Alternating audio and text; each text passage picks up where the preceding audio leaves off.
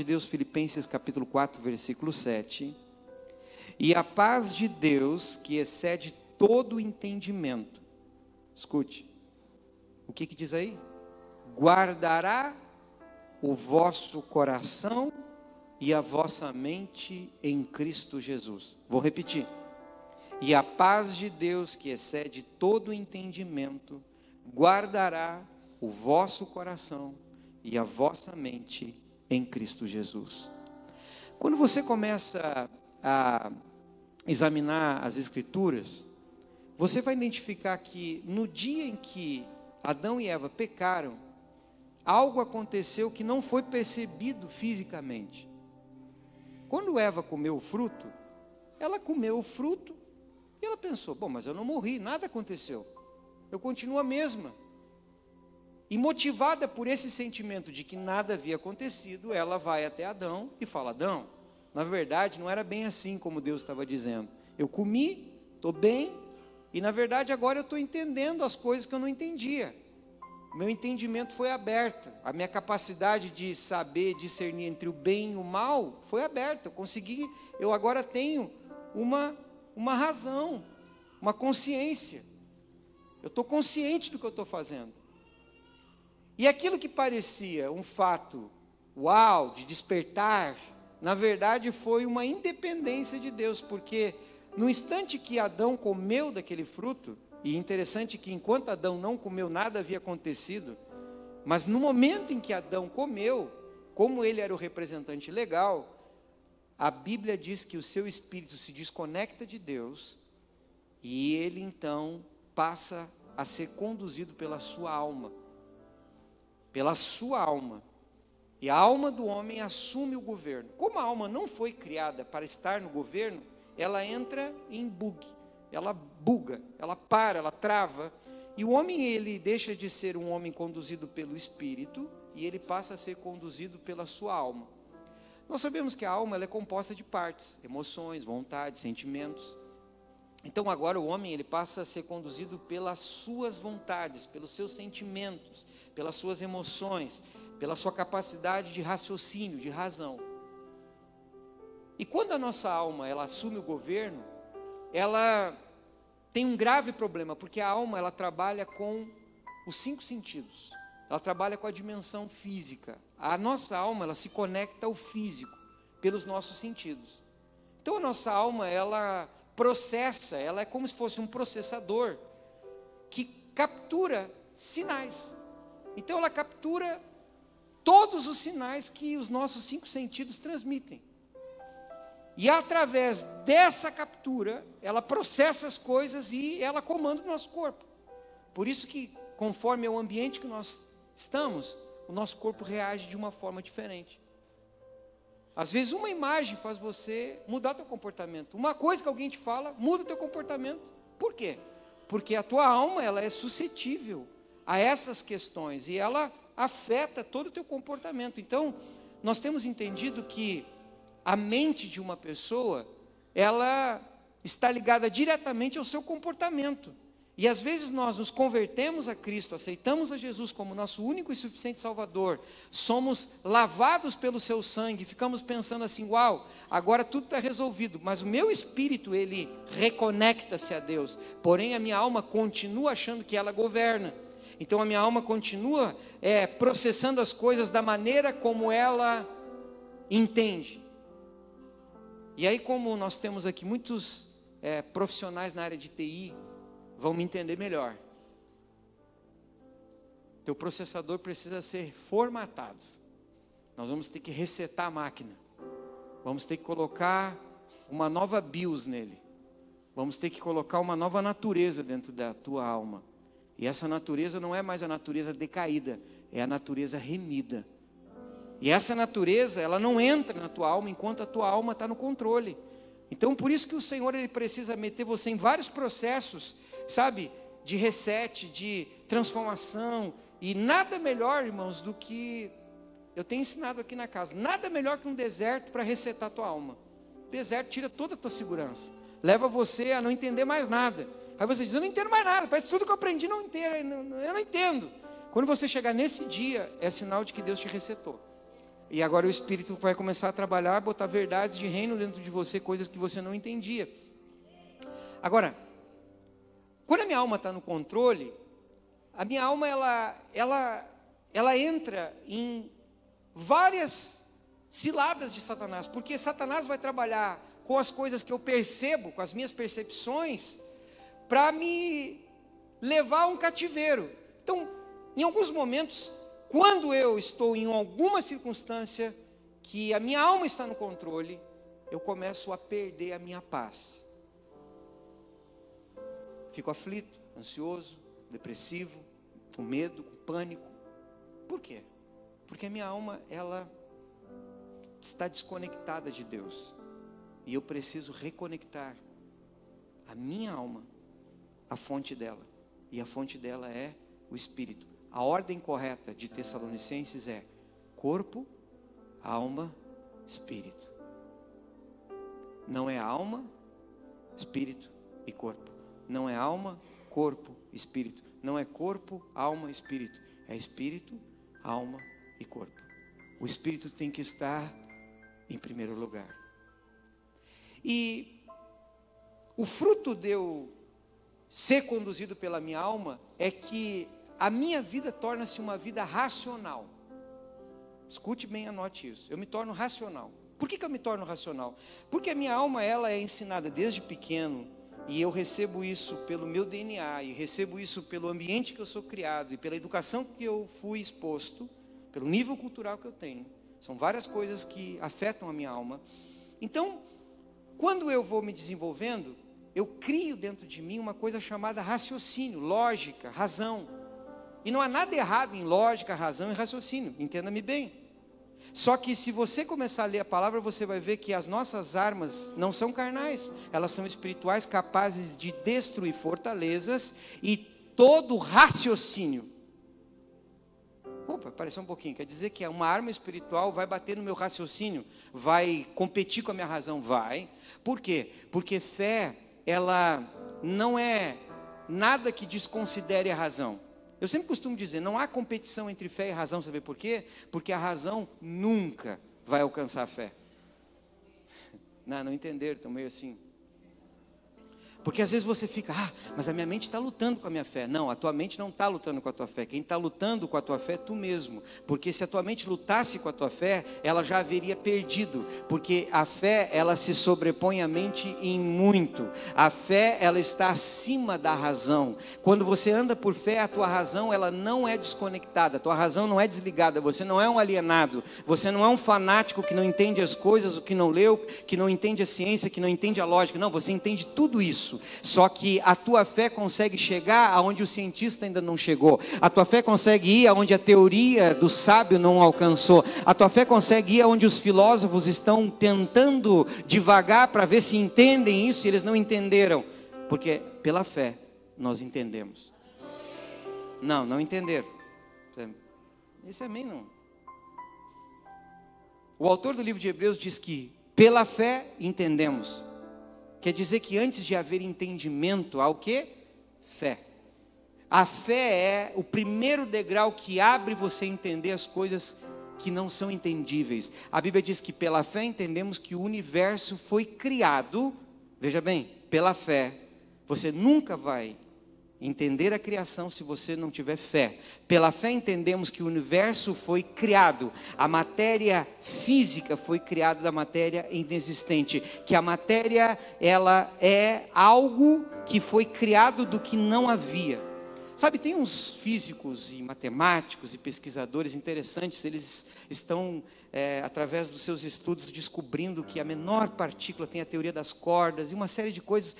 E eles descobriram que na menor partícula, lá, quando algo que é quase que imperceptível, que só mesmo com um acelerador, um acelerador de partículas atômico, eles descobriram que existe uma coisa chamada vazio. E eles não conseguem entender como que há um vazio em tudo uma existência de nada.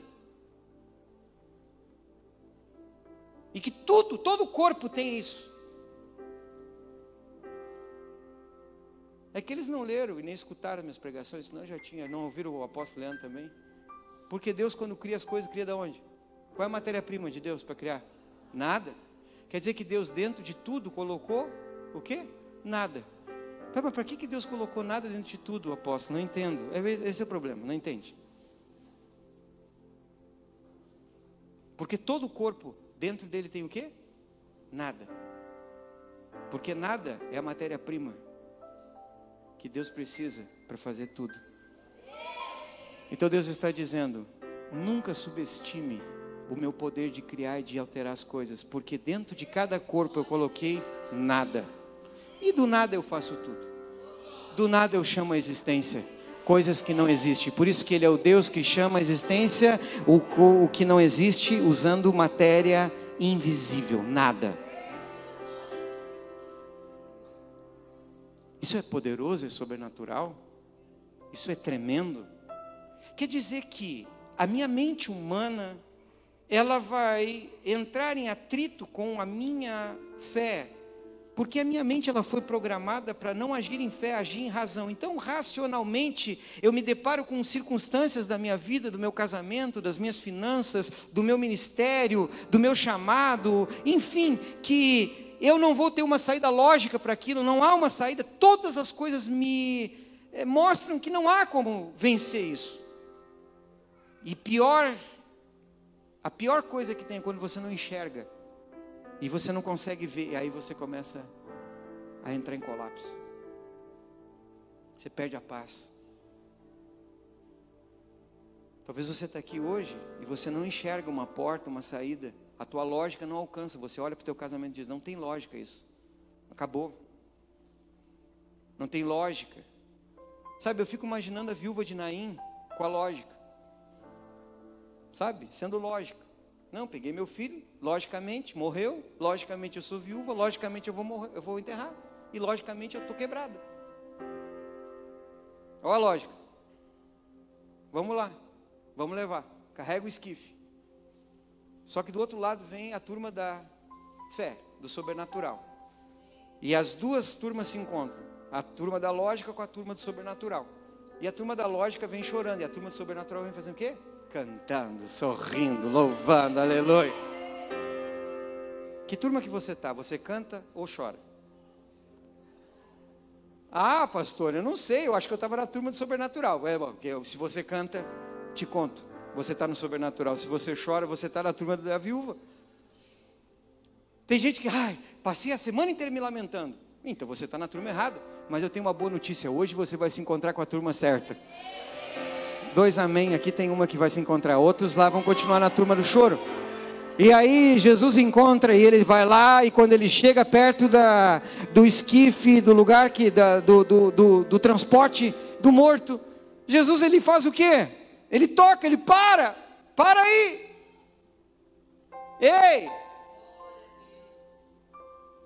Sabe, não há lógica.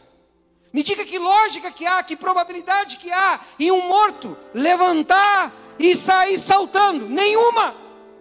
Mas quem estava chegando ali não é aquele que está operando na lógica, ele é sobrenatural, todo-poderoso, onipotente, é o Shaddai, é o seu nome, e ele está chegando diante daquele esquife, e ele diz: Menino, levanta-te, uma palavra, Sabe, quando termina o milagre, ninguém fica tentando analisar milagre. Vamos ver como é que esse cara ressuscitou. Chama a junta médica, vamos ver. Não. Ninguém pergunta. Porque depois de algo sobrenatural, as pessoas não perguntam, elas creem. Agora, quando a minha mente está no controle, eu perco o controle. Eu sou um descontrolado. Entendeu? Não? Vou repetir. Quer que eu escreva? Quando a mente está no controle, eu perco o controle. Minha mente no controle me deixa descontrolado.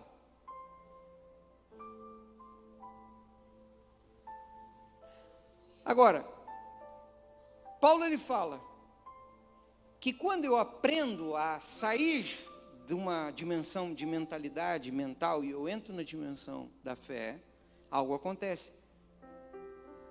E o que acontece é que a paz que excede o entendimento entra em meu coração. Escute, escute bem e anote isso. A paz que excede, que sobrepõe a razão. Paulo está dizendo: quando você entra num nível de fé tal em que a tua vida de intimidade com Deus produz algo sobrenatural, então a tua mente, o teu entendimento, ele é sobreposto pela paz.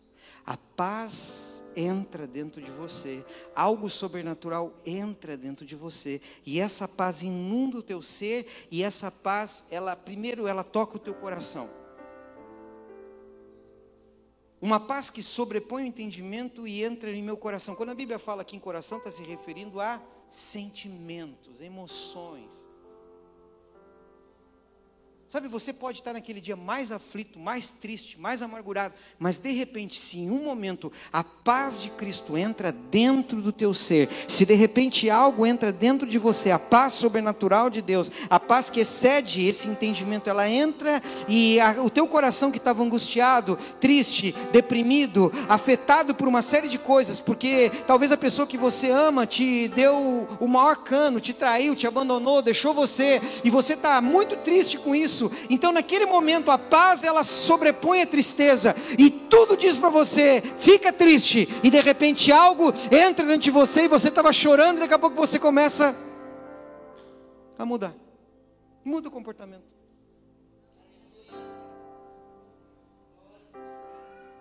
Essa paz, esse shalom, ela não só entra no teu coração, mas também entra na tua mente.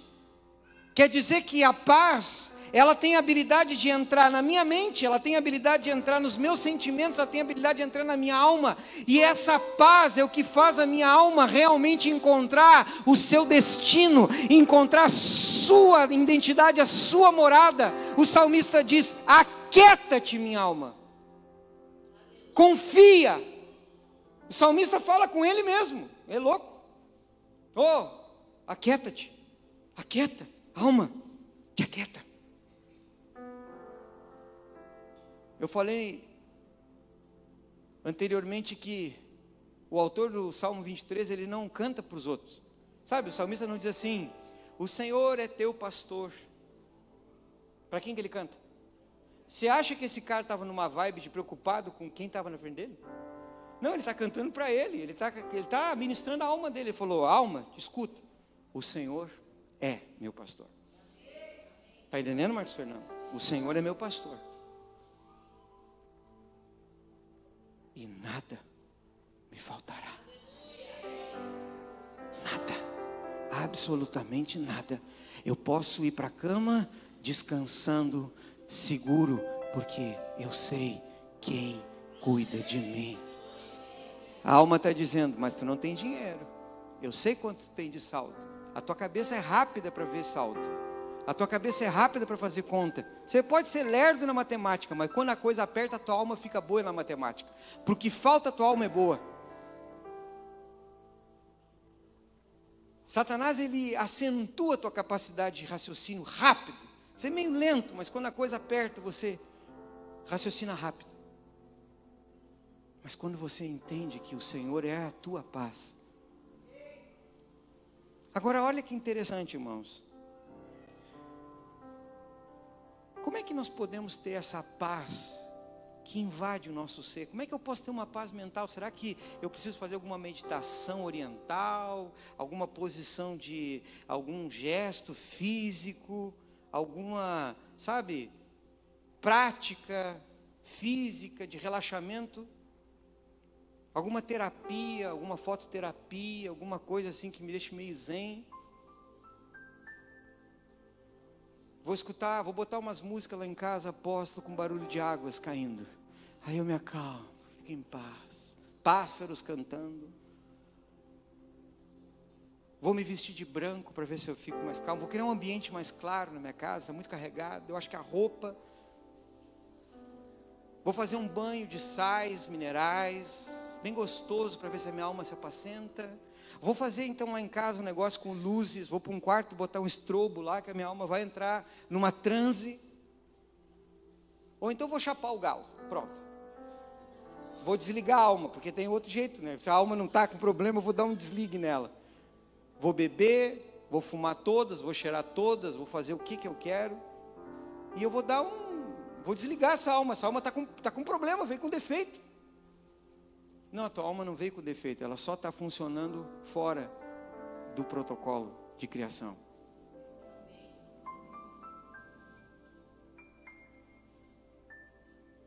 Como é que eu posso? Sabe, para que eu possa entender o que é paz, primeiro eu tenho que, para que eu possa receber a paz dentro da minha alma, dentro do meu ser, dentro do meu coração, dentro da minha mente. Número um, eu preciso entender o que é paz. E a palavra paz no hebraico é a palavra shalom. Diga comigo, shalom. Olha para o teu irmão e fale, shalom. Dentro do olho dele, diga, shalom. É, que coisa linda isso, né? Shalom. Shalom Adonai, Shalom Lahema, Shalom. Agora, essa palavra shalom, que é uma palavra hebraica, o primeiro significado dela é ser completo.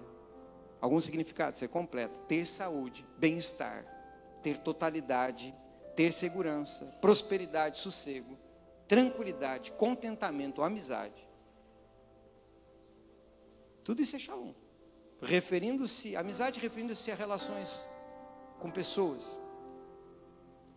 A raiz da palavra shalom é a palavra shalom, e a palavra shalom significa estar em paz, estar em uma aliança de paz. Marque isso. Ser completo, estar terminado, estar concluído, não ter falta de nada, fazer pazes com alguém, estar pleno, ser bom e principal, restaurado. Tudo isso significa paz.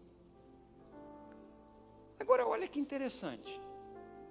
O primeiro conceito de paz, que tanto Shalom como Shalom nos dá, é estar em aliança.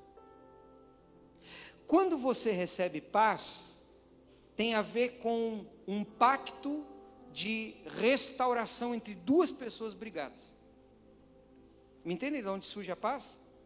Quer dizer, a paz ela só pode vir depois que há conflito. Me entendeu não? Então, Shalom, só para você entender, a primeira ideia que nos dá é estar em uma aliança, entrar em uma aliança de paz, entrar em uma aliança de conserto. Veja que interessante, 2 Coríntios 5,19 diz assim: a saber que Deus estava em Cristo reconciliando-se consigo mesmo o mundo não imputando aos homens as suas transgressões, e nos confiou a palavra da reconciliação. Quer dizer que quando a paz entra em mim, na verdade o que está entrando em mim, o que está despertando a paz é quando eu estou me reconciliando com Deus. Quer dizer que a minha alma ela passa a ser transformada quando? Quando há um conserto entre a parte ofendida e o ofensor. Escute isso, porque isso é muito, importante. A tua alma nunca vai ter paz se você continuar brigado com Deus. Se você continuar distante de Deus. A Bíblia fala que todos pecaram, então todos foram destituídos da sua presença, da glória de Deus. A palavra também fala em Isaías 59 que os nossos pecados nos fazem separação entre nós e o nosso Deus, e as nossas iniquidades encobrem o seu rosto para que ele não nos veja. Iniquidade faz com que Deus não te veja. Pecado faz com que o muro se levante. E a Bíblia diz que pelas nossas iniquidades nós nos tornamos inimigos de Deus. Quando o homem peca deliberadamente, quando Adão pecou deliberadamente, quando ele tomou a decisão, a alma dele se tornou independente, ela passou a tomar o controle e a alma no controle gera descontrole. A primeira reação do homem almático foi se esconder de Deus e fugir. E parece que pessoas que estão descontroladas, elas estão fugindo sempre de alguma coisa.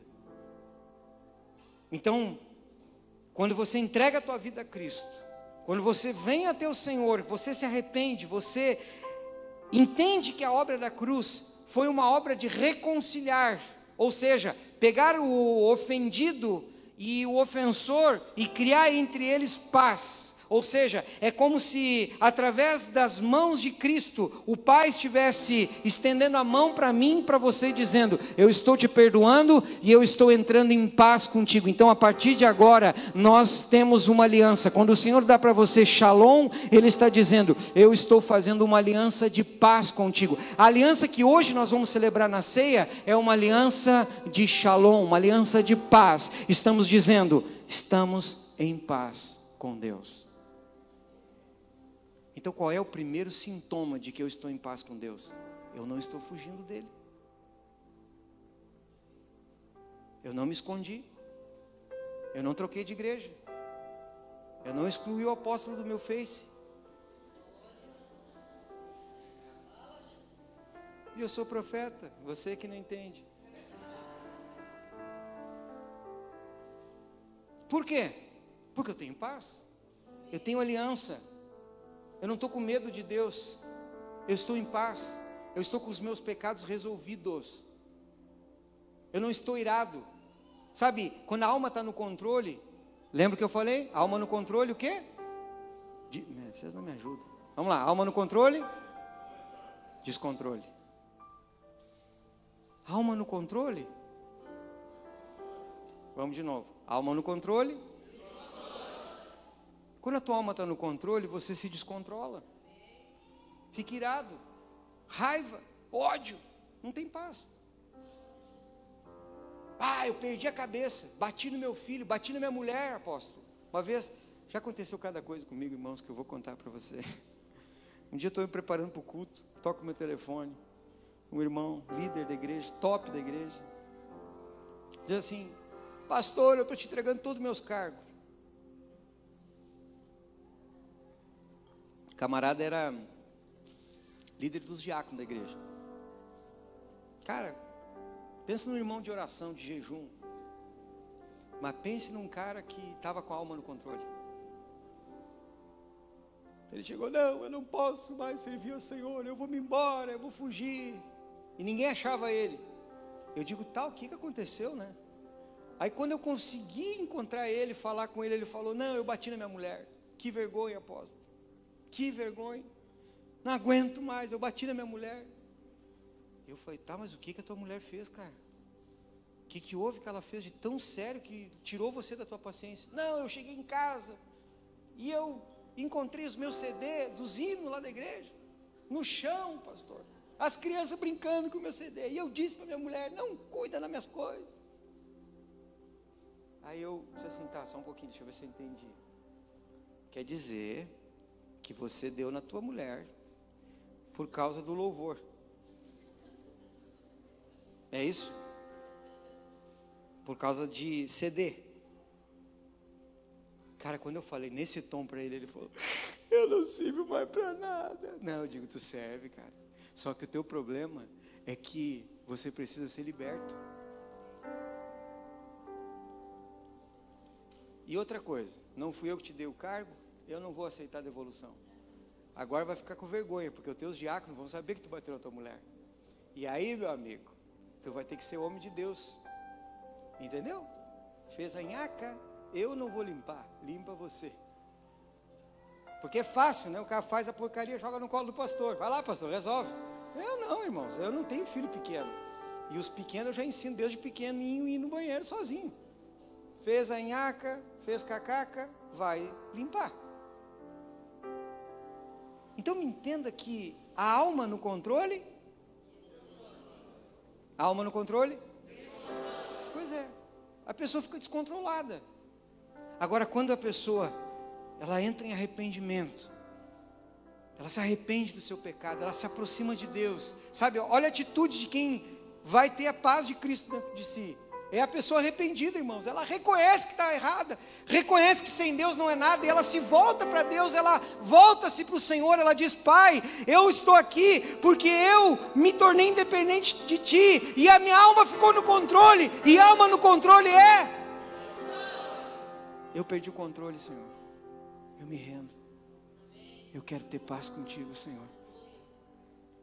E aí você chora, confessa pecado Senhor, eu vi pornografia assim, eu masturbei, eu adulterei, eu pequei, eu menti. Eu sou um caco de trapo, de imundícia, não sirvo para nada. Tudo isso eu reconheço. Vai botando para fora. Porque a tua alma precisa se esvaziar de tudo que foi tóxico. Por isso que você tem que confessar pecado. O problema é que tem gente que quer ter a alma transformada e não quer abrir a válvula de descarga das porcarias que carrega dentro de si. Irmãos, o Espírito não habita no que é impuro. Você precisa abrir e pôr para fora. E precisa reconciliar com Deus. Apóstolo, eu quero que a minha alma seja tomada por paz. Reconcilia. Reconcilie-se com Ele. Volte-se para Ele. Sabe? Ah, mas eu não consigo nem orar. Eu vou precisar do intermediário. Chama um irmão, benção, um discipulador. E abre e rasga os bacheiros, que nem diz o gaúcho. Vai lá e rasga o bacheiro e fala tudo. Às vezes, as primeiras vezes que a gente começa a ouvir muita coisa assim, cavernosa, né, irmãos? Você fica assim. eu tento fazer cara assim de nada na frente das pessoas. Eu fico olhando assim, eu não olho para elas, lembra? Porque eu, parece que eu desligo aqui, desligo aqui, assim, ela só precisa falar. Eu não preciso ouvir. Porque tem coisa que é muito séria, irmãos.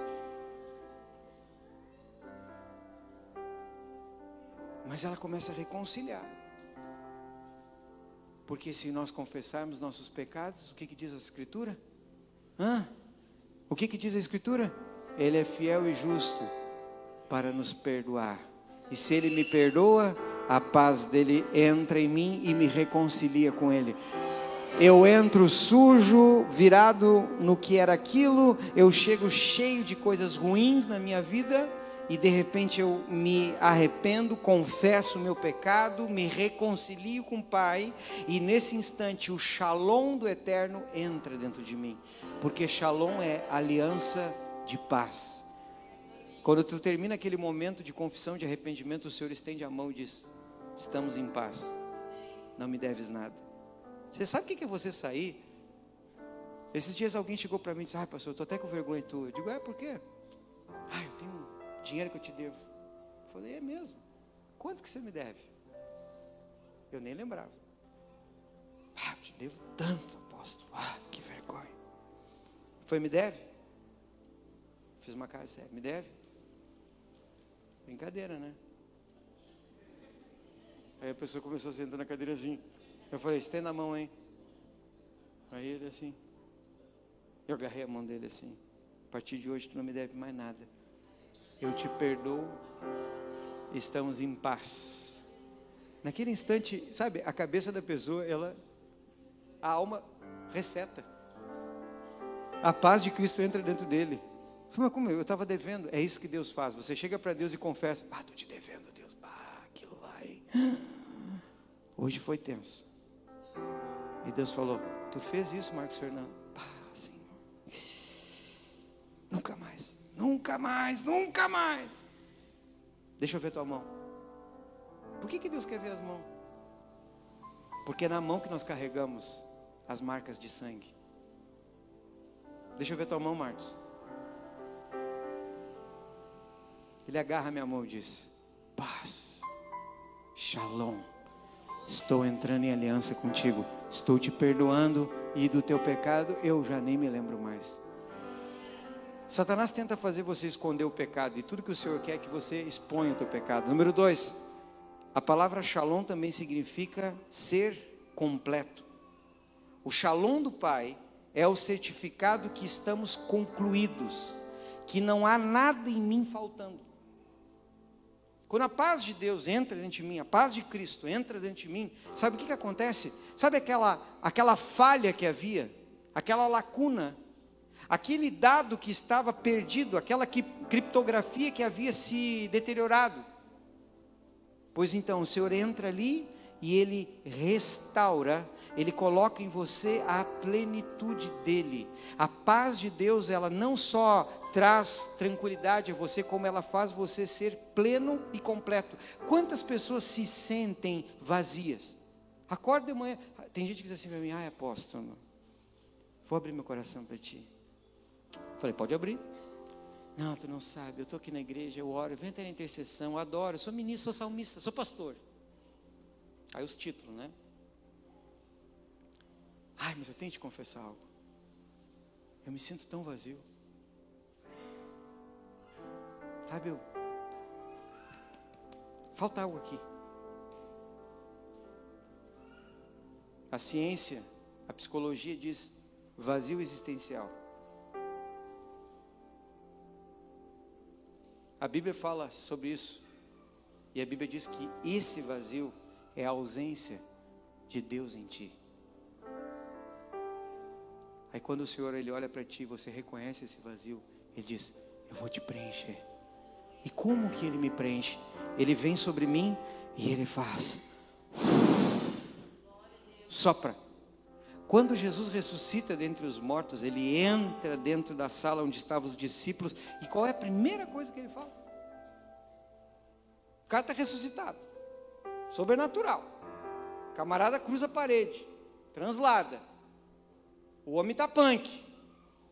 Ele chega dentro da sala, todo mundo acha que é um fantasma. E qual é a primeira frase que ele diz? Paz seja convosco. Shalom Lahema, paz seja convosco. Ele entra e diz assim: Olha, vocês até o dia de hoje operaram com falha, operaram fora da aliança, operaram sem serem completos. Há coisas em vocês que não estavam funcionando, mas hoje eu estou devolvendo a originalidade de cada um de vocês. Hoje vocês voltam a funcionar na plenitude. Hoje vocês não são uma obra inacabada, uma obra pela metade. Hoje vocês se tornam completos. Quando a paz do eterno eterno entra em você, teu cérebro, tua alma, tuas emoções são preenchidas. Por isso que você fica atrás de um grande amor e sabe o que, que você precisa para preencher o teu vazio? Ah, eu preciso de uma metade, uma cara metade, alguém que encha a minha vida. Você precisa de paz, de shalom. Você precisa estar em paz com Deus. Você precisa que a paz do eterno entre dentro de você, invada o teu ser e te complete. E aí, meu irmão, ninguém mais vai ser necessário para você ser feliz. Você diz assim: estou completo. Não estou ansioso, não estou triste, não estou depressivo, não estou irado, não estou com medo. Por quê? Tenho paz. Tenho paz. Mas e, e tem dinheiro? Não. Não vejo nenhum dinheiro, mas tenho paz. Mas como? Porque a paz que eu tenho não depende do que eu vejo ou do que eu sinto, depende daquilo que está morando aqui dentro. Eu fiz paz com meu pai e eu estou. Sabe como é bom quando a gente se converte, né, irmãos? Eu cheguei, eu era terrível. Sem comentários. Eu nunca me ouviria. Essa semana eu mandei um vídeo para um amigo meu que conheceu a caixa preta. Ele tinha acesso à caixa preta. Sabe aquela caixa que registra tudo? É, ele, tinha, ele tinha uma das chaves secretas. Esses dias eu cheguei num lugar para tomar um café e um que me conhecia de muito tempo sentou comigo e disse assim: Ah, vamos tomar um café, tá vendo aí o apóstolo aí? E eu falei: Cara, eu vou me embora. Eu não vou ficar aqui. Tá vendo esse aí é o apóstolo, lá da igreja Fogo, meu amigo de infância. Falei, Jesus, segura a língua desse homem, Senhor. Ele falou, esse é um homem de Deus hoje, mas eu tenho uma chave da caixa preta dele. Aí eu falei para ele, cara, essa chave, o Senhor já enterrou lá no mar de esquecimento, abandona essa chave, meu amigo. Mas essa semana eu mandei um vídeo meu para um amigo meu que tem uma das chaves das caixas pretas. Aí ele recebeu a mensagem, e já de rápido me respondeu: Ah, fala, Fulano, como é que tá, Marcos? Tudo bem? Tudo bem? Como é que tu tá? Ô oh, cara, preciso te ver. Que legal assistir teus vídeos. Sabe por quê, irmãos? Porque o Marcos que ele conheceu era terrível. Não tinha paz. E o homem sem paz é a alma no controle. E a alma no controle é o quê? Mas quando a paz entra, você para de procurar as coisas, porque você foi encontrado. Você não está procurando algo, você já encontrou o que você buscava. Então, quando você se converte, a gente aceita Jesus, irmãos, e Jesus nos perdoa. É tão lindo, né? Você entra na igreja e, e cara, parece que te tira um fardo de coisa que estava sobre ti, e de repente entra algo dentro de você, e você pode não ter um pila no bolso, você pode estar tá com a vida do jeito que estava, mas aí você está bem, você não está preocupado se vai ter dinheiro no outro dia, assim, nada, isso não importa, porque a paz de Deus é tão forte na tua vida, que você está pleno, completo, só que o problema é que no decorrer dos dias, Satanás fica dizendo: troca a tua paz Volta com o controle da alma. Quando eu aprendo a confiar em Deus, é porque a minha alma ela está sendo completa. Deus falou para Abraão, Gênesis 17, 1. Quando Abraão completou 99 anos, o Senhor lhe apareceu e declarou: Eu sou El Shaddai, Deus Todo-Poderoso, anda na minha presença e ser o quê? Íntegro. E a palavra íntegro aqui é completo. Ele estava dando algo para Abraão. Abraão, até hoje tu não funcionou, porque tu não aprendeu a andar na minha presença. Agora, quando tu andar na minha presença, sabe o que, que Deus deu para ele aqui? Shalom.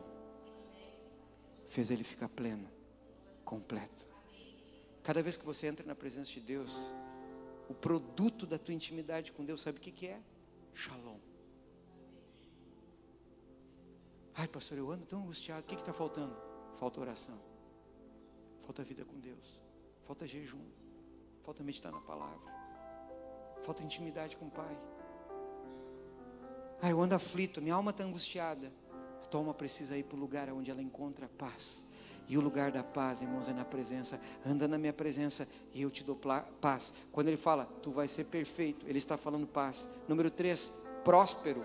A palavra shalom significa provisão. E a palavra provisão aqui é tissalear significa quando a minha alma ela se encontra com a presença de Deus, ela é tomada por shalom, e o shalom de Deus é provisão, é tissalear. Então a minha alma ela entra em uma marcha de avanço. Ela estava offline, ela estava desativada, ela não estava se conectando a nada. Quando a tua alma está em paz, a tua criatividade se Desperta, os dons de Deus começam a fluir sobre a tua mente. Sabe por quê? Porque há um canal agora que conecta a tua mente, a tua alma ao Espírito de Deus, e o Espírito de Deus fala com o teu espírito, e então você começa agora a entrar em provisão. Deus começa a ministrar você, e Deus começa a colocar, e as coisas, como dizem os outros, começa a dar certo. E você diz: Tu vê agora começou a dar certo as coisas. Você já viu quando você está tranquilo as coisas dão mais certo? E quanto mais angustiado que você está, pior é. Porque na angústia nossa alma desconecta de Deus. E na paz ela está completa e prosperada. Shalom aqui significa acelerar, ter provisão, ter crescimento, ter coisas. Então quando você entra em paz, a tua alma entra em uma postura de aceleramento. E é o que eu costumo dizer aqui para casa. O que não aconteceu na tua vida em 10 anos, em dias acontece. E você diz, mas o que que essa casa aqui tem de diferente? Tem o que você precisa. A paz de Cristo. Nós adoramos aqui, irmãos. É tão lindo quando a gente chega aqui e está em silêncio. É difícil, muito difícil. Faz dias que eu não consigo achar a casa em silêncio. Mas quando eu entro aqui não tem ninguém. Quando às vezes o intercessor está ali dentro só sussurrando. Eu entro aqui e começo a caminhar. E essa casa é tomada de paz. E você consegue escutar o sussurro de Deus. Você escuta os anjos falando. Esses dias aconteceu uma coisa muito inusitada. Eu dei um espirro. E eu falei, obrigado. Aí eu tinha escutado alguém dizer saúde. E os guri olharam, então, mas ninguém te falou saúde. Eu digo, não, vocês não falaram. Não, nós não falamos. Eu falei, obrigado, anjo. Eu sabia que tinha alguém aqui falando para mim saúde. A paz. Sabe, ao ponto de que o Senhor começa a ministrar você. Pequenas coisas. Você entra numa atmosfera de paz, teu coração descansa, sabe, irmãos? A presença de Deus, ela faz isso quando você está aqui adorando. Puxa, nós completamos ontem sete dias de adoração. Gente, eu fiquei assim. Eu confesso para você, eu vim duas vezes só. Antes, eu ficava sete dias aqui, eu dormia aqui. Eu lembro que as primeiras semanas de adoração eu dormia na igreja. Eu ia às vezes aqui na casa de algum vizinho próximo tomar um banho, com medo que o altar caísse. Não foi fácil impartir um altar de adoração. Agora hoje, quando eu chego aqui, vejo os meninos queimando. Aí um chegou para mim esses dias e disse: Apóstolo, vai ficar aqui agora? Eu digo: Não, não estou na escala. Ninguém me botou na escala. Eu acho que não é minha vez hoje. Não, mas eu estou aqui Deus toda noite. Eu digo: Olha, cara, fala com o pastor Juliano. Ele que faz as escalas de quem fica, quem sai da igreja. Eu, eu não estou indo. Eu vim aqui só dar uma olhadinha em vocês, estou indo embora. Então, mas eu não dormi a noite inteira. Eu falei: Cara, bem-vindo. Está na tua hora de pagar o preço. Estou indo para casa. E não que eu desconsidere, mas ontem quando eu cheguei aqui, peguei o microfone, a paz que estava aqui dentro, fez assim, dentro de mim. E uau, você pode estar naquele dia mais ansioso, que de repente aquela paz guarda o teu coração. Diga para a pessoa que está ao seu lado, a paz de Cristo guardará o teu coração. Ai, pastor, está dando tudo errado. Eu estou no pior momento da minha vida. Vontade de sair correndo, fugir. Deus está te chamando. Você que não está ouvindo a voz dele. Você vai fugir? Pode fugir. Tenta te esconder de Deus para você ver. Vai lá. Sobe no lugar mais alto que você encontra e diga: Aqui eu vou me esconder de Deus. Deus vai te achar lá. Desce para o mais profundo. Não, eu vou me esconder de Deus. Eu não quero mais. Teve uma vez um, um, um grupo saiu comigo e um dos irmãos começou a, a, Deus começou a pegar ele a viagem toda. E aí ele viu uma, uma pessoa que dizia em inglês numa jaqueta assim, né, nas costas dizia como é que é trust me, confia em mim, né? Trust me, é isso? Aí ele, ele, ele chegou depois que terminou o culto e falou assim para mim: Tu leu o que estava escrito na camisa daquela pessoa lá? Eu falei: Que pessoa? Uma pessoa lá tinha um troço escrito: Confia em mim em inglês. Eu falei, que pessoa? Nem vi essa pessoa. Vamos procurar nas fotos. Procuramos as fotos. Cadê essa pessoa? Não tinha. Eu não vi, o Zazar não viu, ninguém viu. Aí eu falei para ele, cara, olha que anjo legal que veio, cara. Veio um anjo com uma jaqueta escrita em inglês. Não, e era assim um anjo que sabia que você entendia inglês, porque se isso é comigo, podia aparecer escrito do que fosse, eu não ia entender.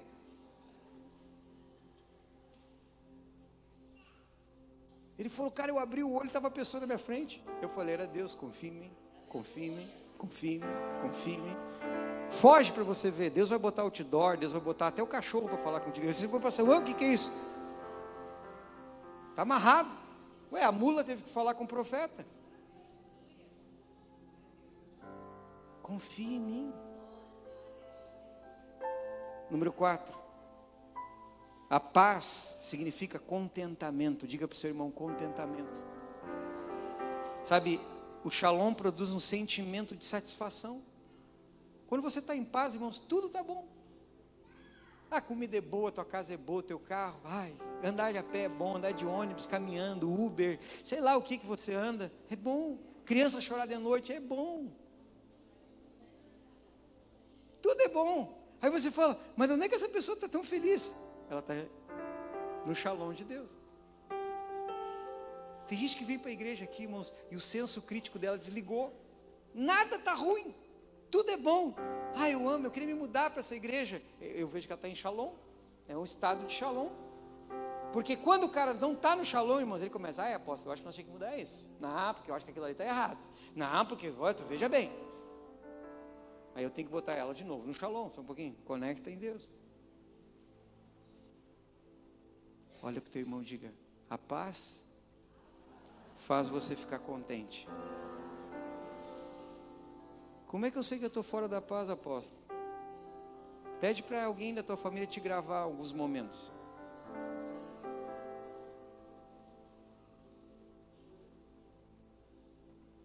Fala sério, tem gente que nem se aguenta a si mesmo, né? Não, vamos ser sinceros. Vamos tirar a máscara aqui, ó. Tem dias que nem tu te aguenta. Tem dias que você está tão insuportável que você se olha e diz assim: Poxa, como é que tu te aguenta, cara? A tua mulher é uma santa. O teu marido então devia ser canaã, né? Devia ser consagrado. Porque fala sério, não é fácil te aguentar. Porque você não não tem paz. Tudo é ruim para ti. Que, que eu preciso? Paz. Agora, como posso ter paz? Número um, preciso fazer as pazes. Devo me arrepender e me achegar à cruz. Número dois, devo confessar meus pecados e fraquezas. Número três, desenvolver uma vida diária de intimidade por meio de oração, leitura da palavra e adoração. Como é que você vai ter paz se você não está diante da fonte da paz? Jesus é o príncipe da paz. Você precisa gastar tempo com Ele. Qual foi a última vez que você largou o teu smartphone, se desconectou do mundo e disse: Papai, só eu e você. Vamos fechar a porta aqui e hoje não tem filho, não tem mulher, não tem patrão, não tem ninguém. Eu e você. Eu preciso me conectar a Ti, Senhor. Eu preciso ouvir a Tua voz, eu preciso receber a Tua paz. Às vezes eu estou muito aflito, sabe, irmãos? Eu sou ser humano. Não pensa que eu fico zen o dia todo. Não, meu telefone não para. Meu telefone não para, irmãos. Num dia médio, assim, que eu estou meio sem vontade de atender. Já teve dias que eu atendi 80 ligações. E não pense que alguém me liga e diz assim, ah, aposto, como é que está teu dia hoje? Estás bem? Estás precisando de alguma coisa? Não, a pessoa me liga, aposto, eu estou desesperado. A casa vai cair. Minha mulher vai embora, meu marido foi embora, eu não consigo pagar, vou perder o carro, minha casa vai ser executada meu filho está na droga. Sabe? Imagina todo mundo jogando um fardo em cima de você. Sabe as primeiras vezes que eu comecei a pastorear a igreja, irmãos, eu sofria. Porque eu queria resolver. Um dia eu estava desesperado, meu coração ficava. Eu não conseguia dormir de noite. E aí eu cheguei em casa e disse para Sabine: Sabine, estou me sentindo mal. A Sabine disse assim: Marcos, tem que consultar. Cardiologista, vai te dar um treco, homem. Vou marcar um cardiologista para você. Você está passando mal. E eu falei, antes disso eu vou orar. Fui para o monte orar. Cheguei lá no monte, comecei a chorar. Digo, Deus, não aguento mais essa igreja. Primeiro ano. Tinha duas irmãs abençoadas. Elas brigavam pela vassoura da igreja, irmãos. Cara, eu chegava para fazer o culto e elas estavam lá. Pastor, preciso falar com o senhor. Dá um tempinho. Ah, que praga esse negócio de me dar um tempinho na igreja, irmãos. Isso é a pior coisa que tem. Preciso falar contigo. E agora, viu? Antes do culto. O que, que houve, irmã? Não, eu vou te contar uma coisa, pastor. Sabe, né? Na quarta-feira nós estamos limpando a igreja. Aí o senhor disse que era para mim limpar a igreja, né? Eu peguei e vim. Mas aí quando eu cheguei aqui, tinha outra irmã. Ela disse que o senhor também disse para ela limpar a igreja. Eu falei, é, eu falei, né? Duas pessoas melhor que uma, né? Não, mas é o seguinte, pastor. Aí eu venho aqui e eu quero ficar com a vassoura. E ela quer que eu fique no pano. Eu não quero ficar de joelho aí passando pano na igreja. Eu vou ficar na vassoura e ela que fique no pano. Cara, eu falei assim, meu Deus, eu, aquilo me. Né, eu queria agradar a irmã, mas se fosse hoje, irmãos, meu, já tinha resolvido em dois segundos. Aí eu fui desesperado, com o coração, tu, tu, tu, gente com problema, e não sei o quê. E aí um dia fechou o maior barraco né, no, no, no, no, mercado, assim, sabe, irmãos? Que todo mundo conhecia, a diaconisa da igreja com outra diaconisa da igreja, se agarraram no laço as duas. Cabelo e mulher brigando é coisa feia, né, irmãos? Ah, ah te mato, ah, eu vou te furar os olhos. Cara, chegaram para mim e disseram assim: Ai, pastor, as tuas diaconisas lá dentro do bar. Ah, surtei. Não, já queria bater no tatame, não quero mais igreja. Aí fui para o monte chorar. Deus, não aguento mais. Eu fico imaginando Deus. Sabe, irmãos, eu imagino Deus com senso de humor. Deus diz assim, que cara, ele nem sabe o que está esperando ele pela frente. ele está ele tá desesperado agora, os anjos devem dizer, pois é, né, senhor? O negócio está feio lado do Marcos Fernando. Aí olha aqui, que, olha como é que ele trata comigo. Eu não sei contigo, mas comigo ele trata assim. Marcos Fernando. Quando ele fala Marcos Fernando, a coisa vai. Foi o Marcos Fernando. Para de querer ser eu na vida deles. Para de querer ser eu. Tu não vai resolver tudo.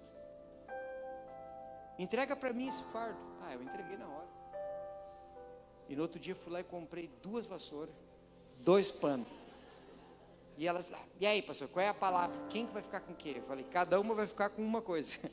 Toma uma vassoura, toma um pano. As duas na vassoura e as duas no pano, ok? E elas ficaram. Acabou, resolveu o problema. Perdi aquela, a, aquela tacardia que eu tinha, acabou. Acabou a ansiedade. Acabou o medo, acabou o pânico. Porque naquele momento Deus falou comigo. Você precisa orar, cara. Você está ansioso? Quando a ansiedade brota dentro de você, é um sinal, é Deus te dizendo: vem orar. Ai, apóstolo, eu ando ansioso a semana inteira. Aqui, ó. Tem gente que eu encontro, irmãos, os dedos parecem umas cabeças de cobra. Nem tem mais unha. Em vez de roer dedo, desculpa, se tem alguém que rói dedo, entenda que é Espírito falando contigo. Vai orar, mano. Para para orar. Cada vez que, aqui ó, faz uma coisa. Cada vez que der vontade de botar o dedo na boca, dobra o joelho. Meu, tu não ora, tu não mais, nunca mais tu vai roer a unha. Tu vai dizer, pai, vou ter que orar. É tipo assim, né? No quartel, paga 10. Hã? Mas tem gente que quer resolver as coisas comendo. Não, eu vou comer porque quando eu como eu fico feliz. Ah, coisa boa. Não, fala sério, comer dá uma alegria, né, irmãos? Uau! Aí você come, enche a pança. Eita, nós, aleluia. Ser pobre, ser crente. Crente não bebe, mas come, aleluia. Essa é a desculpa do comilão.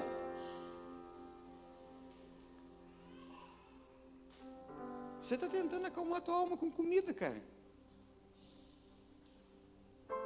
E, e, e escute, eu posso falar disso porque eu lutei muito tempo com isso. Eu dizia para essa tem uma coisa, quando eu estou muito agitado, ansioso, eu, eu engordo. Mas eu não me dava por conta. Não é que eu engordava assim, eu achava que eu engordava meio sobrenatural, assim, entendeu? Que a ansiedade me fazia engordar sobrenaturalmente. Não, eu descobri que eu comia sobrenaturalmente. Rápido. E ficava bem.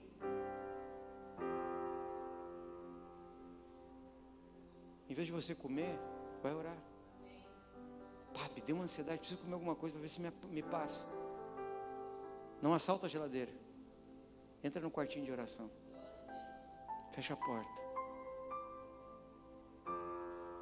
Tem gente que tem que falar. Eu preciso falar com alguém. Não, deixa os outros loucos. Eu, você pega uma pessoa que está em crise e ela precisa falar. Não, precisa, precisa. Aí ela fala, conta tudo. Parece que liga assim, no, sabe? Aí ela termina.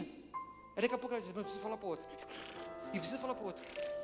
E a pessoa fica numa ansiedade para falar, para botar para fora uma coisa, mas ela, Deus estava dizendo: para um pouquinho, cara, vem falar comigo. Você não ora por quê? Deus está lá na fila te esperando. E eu, quando é que chega a minha vez de você falar comigo? Nós sentar os dois e só eu e você.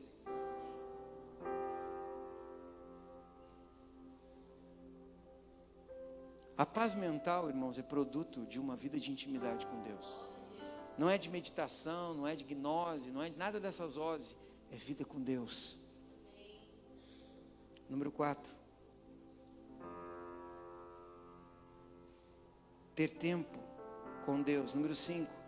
Trazer à memória o que me traz esperança. Olha para o teu irmão e diga assim: você precisa trazer à memória o que te dá paz. Sabe quando o diabo vem me atacar muito, eu pego as palavras proféticas que eu tenho e começo. Vem cá, capeta, escuta aqui. Tu estava lá aquele dia que eu sei, tu estava ouvindo. Tá vendo? Esse é meu destino. E não tem nada que tu possa fazer para mudar. Porque o que está dito, feito é. Já é. Você tem que pegar, por isso que a gente grava a palavra profética, escreve, e quando você está naquele dia de muita angústia, você vai lá para as tuas inscrições proféticas, para os textos, para as palavras que Deus te deu, para a Bíblia, para versículo, para a promessa que Deus te deu, e você descansa, e você diz: ah, Vou lembrar, e vou trazer à minha memória o que me traz esperança. Olha para o teu vizinho e diga: quem tem uma promessa e lembra da promessa, sempre está em paz. Número 6, examino o meu coração. Procuro se há algo que no meu coração não está bem. Se estou magoado com alguém, triste com alguém, se estou precisando perdoar ou me reconciliar com alguém. E ali naquele momento eu busco a paz. Sabe, às vezes você só vai ter paz quando você reconciliar com alguém. Estender a mão. A pessoa te ofendeu e você precisa perdoar. Ou então você precisa ir lá e pedir perdão, mesmo que a pessoa seja orgulhosa. Mas apóstolo, não, a Bíblia diz que você deve reconciliar, do que depender de vós, tem de paz com todos. Então, de ti tem que partir sempre a reconciliação. Eu pergunto, quem é que vai atrás de quem? É você atrás de Deus ou é Deus atrás de você? Hum? Quem te achou? Foi tu que achou Deus ou Deus te encontrou? Tá, mas quem era o ofendido? Quem é que te procurou dizendo que te amava? Tá, mas quem era o ofendido? Tá, e por que, que você é orgulhoso? Tá, falei, pronto.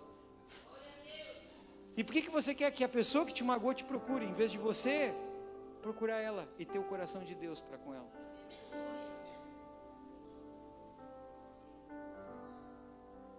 Deu nó na tua mente, né? É, porque a mente no controle é descontrole. Mas a mente de Cristo não espera que alguém se arrependa. Ela vai em busca de paz. Levanta a mão, estende. Dá outra face. Apaga, esvazia a caixinha. Número 7, eu preciso limpar. Presta bem atenção que eu deixei esse último para o fim. Você precisa limpar todo o lixo mental está aqui dentro. Filipenses capítulo 4, versículo 8. Finalmente, irmãos, por fim, quando ele trata sobre mente, sobre alma, ele fala, finalmente, terminando com esse assunto, tudo que é verdadeiro, tudo que é respeitável, tudo que é justo, tudo que é puro, tudo que é amável, tudo que é de boa fama, se alguma virtude há, se algum louvor existe, isso ocupe a minha mente. Quer dizer que o que não vem desse texto, eu tenho que dar descarga. Estou com um sentimento de ódio, eu preciso me livrar dele, não vou guardar. Que tipo de coisa você guarda na tua mente? Mente no controle? Mente no controle? Mente em Cristo. Paz. A minha oração nessa noite é para que nessa semana a paz que excede todo entendimento entre na tua vida e que você entre em paz com Deus e com pessoas. E que dentro de você se desate uma provisão sobrenatural. Tem pessoas que não estão prosperando, sabe por quê? Porque estão fora da paz. Escute algo, você nunca vai prosperar da maneira de Deus enquanto você não estiver em paz.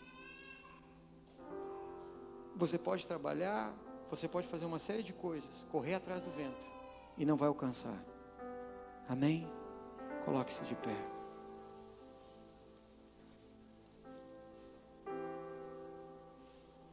Apóstolo, estou precisando dessa paz. Preciso de uma paz mental, de uma paz espiritual, como você quer chamar. Preciso disso hoje. se você entende que o que eu estou pregando aqui foi Deus que falou, por que, que você acha que Deus está falando isso contigo hoje? Porque Ele sabe quais são os pensamentos que Ele tem, e Ele conhece os teus pensamentos. Apóstolo, como é que eu posso mudar isso agora? Aqui. De que forma? A primeira coisa é você se reconciliar com Deus. Sabe, você precisa reconhecer que de uma forma ou de outra você se afastou. E você hoje está sentindo isso. Tudo que você está vivendo é esse afastamento. Mas apóstolo, eu sou crente, eu sou pregador, nem, nem interessa, irmãos.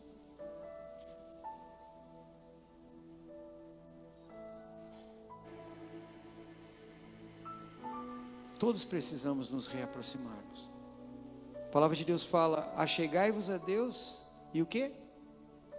E Ele se achegará a vós outros. Feche os teus olhos. Fale com o Pai. Não espere por mim. Não espere por mim. Fale com o Pai. O Pai te entende. O Pai conhece todas as tuas angústias, aflições, medos, traumas. Sabe, quando você estava no ventre da tua mãe, você era uma substância informe. E a tua genética estava sendo gerada ali.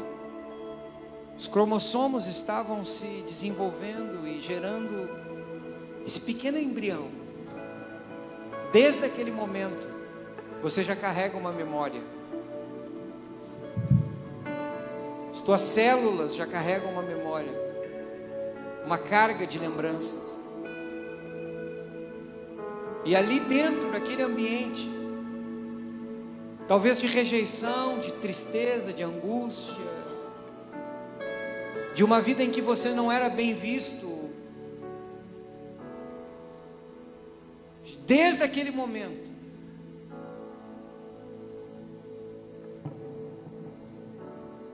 o Senhor te conhecia. A Bíblia diz que antes de nós sermos formados no ventre da nossa mãe, Ele já nos conhece. Ele conhece cada momento da tua história. Ele conhece a tua vida antes que teu pai e tua mãe imaginassem que você estava no ventre dela. Ele conhece todo o desenvolvimento, teu nascimento, teus primeiros momentos, horas de vida, dias, meses, teu primeiro ano, ele conhece a tua história, a tua trajetória, Ele conhece os teus traumas, teus medos, fobias, teus complexos. Ele sabe que você tem passado nas últimas horas. Ele conhece teus pensamentos. A Bíblia diz que Ele sonda e conhece os nossos pensamentos. As palavras que eu estou falando, elas nem chegaram na minha boca e ele já sabe o que eu vou falar. Se um Deus que conhece tudo de mim, que conhece a minha origem, que conhece a minha história, que conhece o meu presente, e que, mais do que isso, sabe o que vai acontecer amanhã, porque todos os meus dias já estão escritos no seu livro. Será que esse Deus que me ama, que não poupou seu único filho, mas que, por amor a mim, uma pessoa pecadora que não merecia, ele entregou seu filho para me reconciliar com ele. Será que esse Deus quer que eu continue no controle? Ou ele quer que eu me renda? Ou ele quer que eu confie que ele é Deus, que ele é Pai, que ele é Senhor? Sabe, Adão deliberadamente assumiu o desejo de ser independente. Deliberadamente ele decidiu estar distante.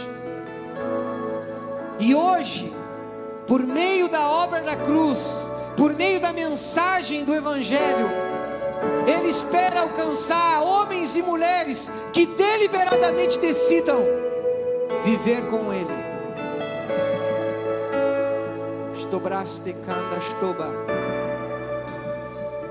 Ele espera que homens, mulheres, voluntariamente, deliberadamente, digam: Pai, eu me volto para Ti.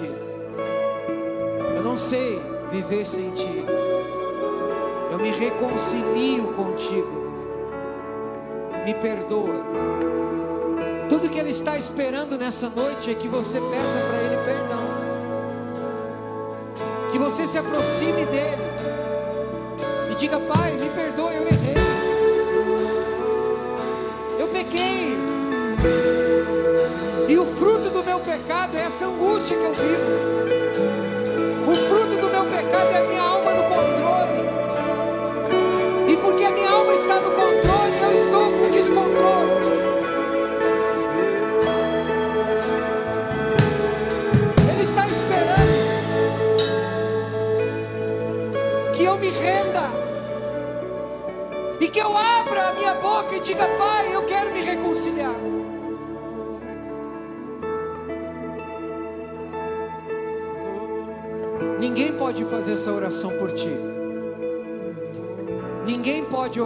você a oração do arrependimento. Ninguém pode confessar pecado por você. Ninguém pode entrar na presença de Deus por você. Ninguém pode assumir o teu lugar diante do Pai. Porque Jesus, Ele abriu o caminho para nos dar livre acesso ao Pai. Não olhe para mim. Todos precisamos de consertos. Vamos, abra sua boca. Quanto tempo faz que você não fala com o Pai de forma audível? Quanto tempo faz que você não rasga o teu coração de verdade e diz: Papai, me perdoa, eu, me, eu, eu assumi o controle. Sabe, pessoas que assumem o controle, elas manipulam resultados. Quando você está no controle, você tenta manipular, você tenta manipular pessoas, a igreja, Deus. Você tenta convencer pessoas. Pare com isso. A manipulação é a alma no controle. A manipulação é a mente tentando governar pela mente. Quando o Espírito assume, ele só entra em alguém que se rende a Cristo, que diz: Eu não vou mais controlar, eu me rendo. Eu me rendo, eu me rendo, eu me rendo, eu me rendo, eu me rendo. Eu me rendo. Vamos, renda-se a Ele. Ríndase a Él. Ríndase a Él.